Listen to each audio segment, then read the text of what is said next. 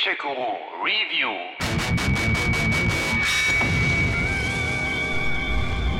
Willkommen zurück, Chief. 2012 erschien mit Halo 4 das erste Halo unter der Regie von 343 Industries, das auch gleichzeitig der Auftakt der Reclaimer-Trilogie war. Der Master Chief ist tot. Den Akten zufolge wird er vermisst. Catherine. War er natürlich nicht, also tot, sondern konnte da auf dem Blutsväterplaneten Requiem kräftig aufräumen. Wie lange war ich weg? Vier Jahre, sieben Monate, zehn Tage. Jemand hätte uns inzwischen finden müssen. Nach einigen größeren und kleineren Halo-Zwischenspielchen wie Spartan Assault, Master Chief Collection und Spartan Strike folgte dann 2015 Halo 5 Guardians, Teil 2 der Reclaimer-Trilogie, wo der Master Chief anfangs wieder einmal verschollen ist. So angespannt habe ich den Chief seit der Grundausbildung nicht mehr erlebt. Ihm geht's gut, Fred. So viele Missionen hintereinander sind echt gut. Der Chief spielt in dieser Folge nur die zweite Geige. Star des Games sind erstmals die Teams. Das Team Blau des Chiefs und das Osiris-Team mit Spartan James Locke, die auf zwei unterschiedlichen Planeten unterwegs sind, was für viel Abwechslung sorgte.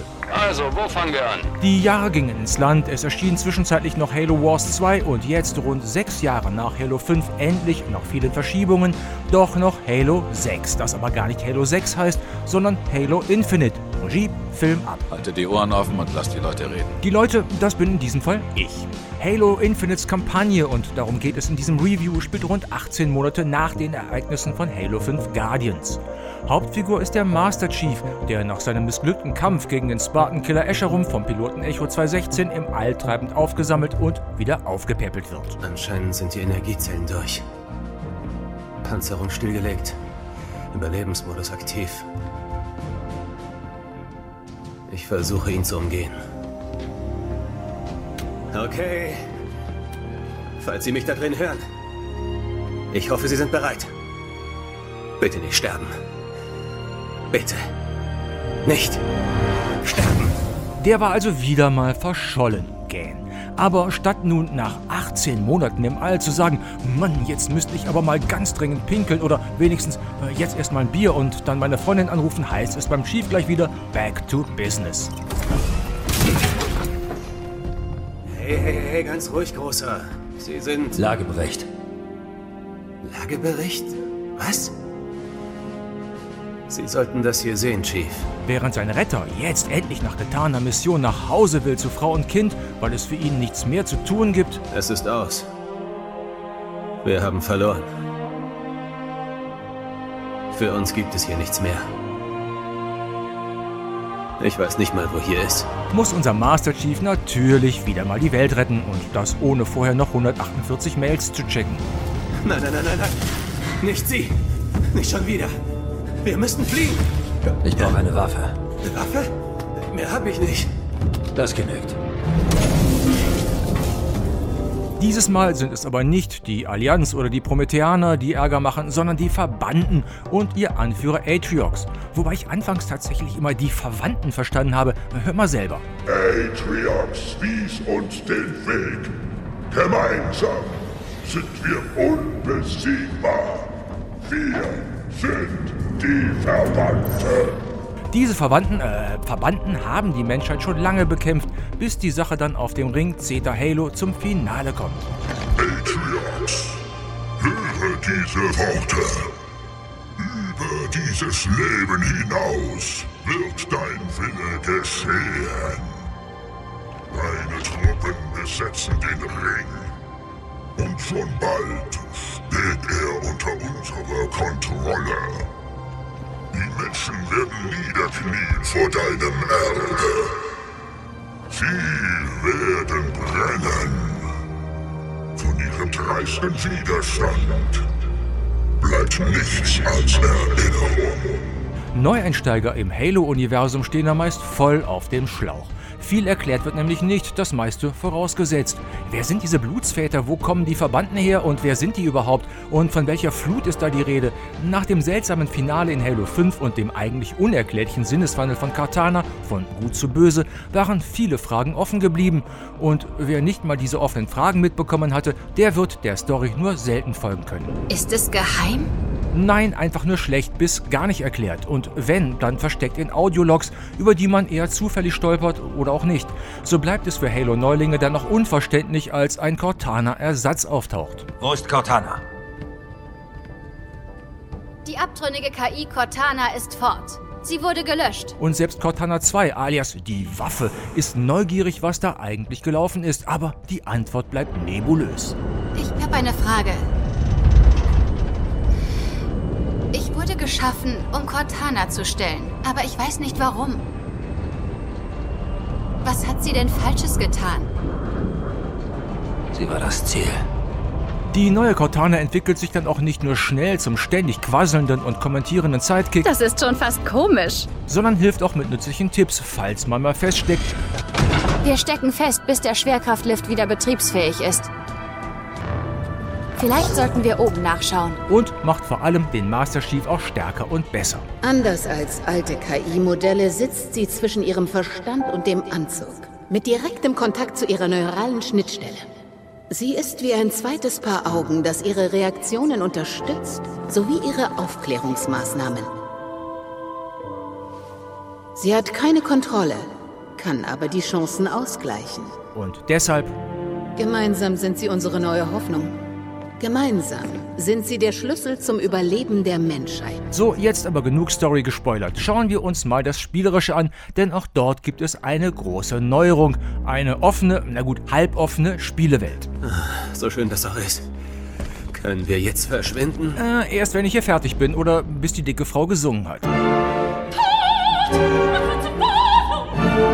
Ruhe jetzt doch noch nicht. Also, offene Spielewelt, halboffene Spielewelt. Naja, ziemlich große Hub-Areale, um genauer zu sein. Die jedenfalls betretet ihr, wenn ihr das erste Mal an die Oberfläche des Planeten gelangt. Und von da an habt ihr eine Menge bei Halo bis dato eher nicht gekannter Freiheiten. Die Reihenfolge der Nebenmissionen bleibt euch überlassen und es herrscht zudem natürlich auch Reisefreiheit auf Zeta Halo. Jetzt kommt der coole Teil. Ihr könnt im besten Ubisoft Far Cry-Style auch Vorposten erobern und von den Feinden befreien. Zur Belohnung gibt es dann Waffen, Fahrzeuge oder Truppen, die euch helfen. Den Verbanden sind noch mehr UNSC-Vorposten in die Hände gefallen. Ähm, in die Pranken.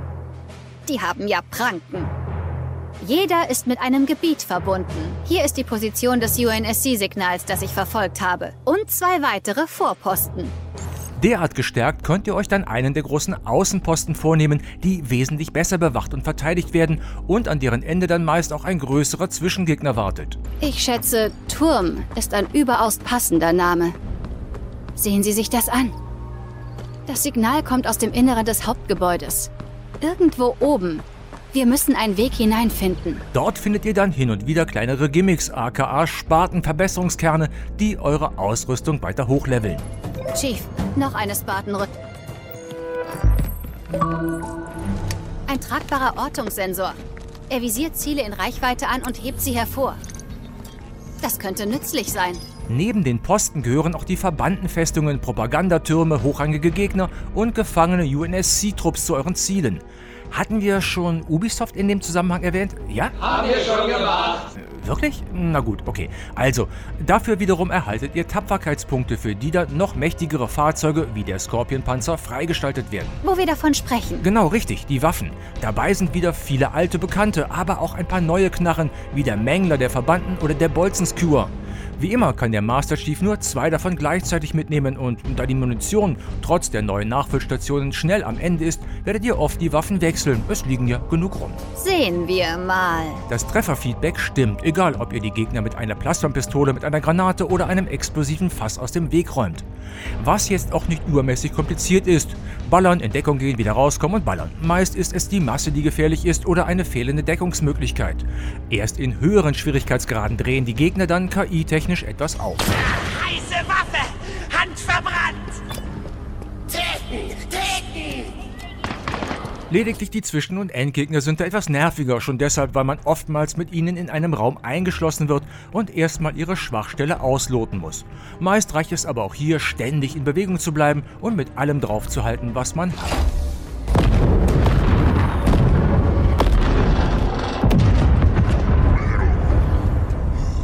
Und dann ist da ja auch noch der neue Greifhaken. Also neu bei Halo meine ich. Damit kann sich der Chief nicht nur über Abgründe schwingen oder nach oben ziehen, sondern im Kampf auch blitzschnell die Distanz zum Gegner überwinden oder Fässer oder Waffen angeln. Das verleiht der ohnehin schon fluffigen Action nochmal eine Special-Portion an Flow. Wow, das ging schnell.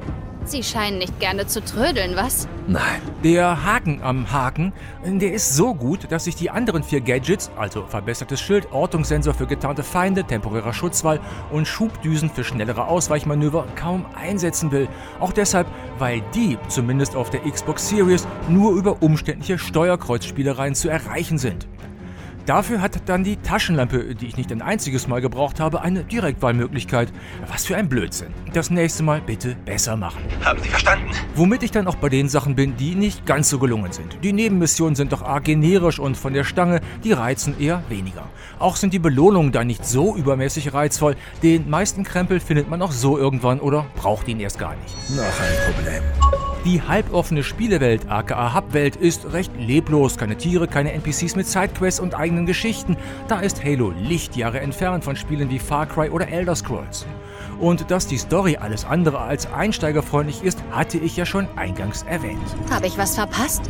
Halo Infinite macht das, was Halo immer schon am besten konnte. Es liefert blitzsaubere Action und eine fantastische Spielbarkeit ab, ohne jetzt mit großen Überraschungen zu kommen. Ist man da einmal im Flow, will man gar nicht mehr aufhören und das liegt nicht an der Story oder an tiefgründigen Figuren. Der Spaßfaktor ist immens, der Tiefgang dagegen eher überschaubar. Macht aber nichts, erwartet ja auch niemand ernsthaft von Halo. Von allen bisher erschienenen Halos ist Halo Infinite das Haloeste. Bestätigt. Gamecheck Guru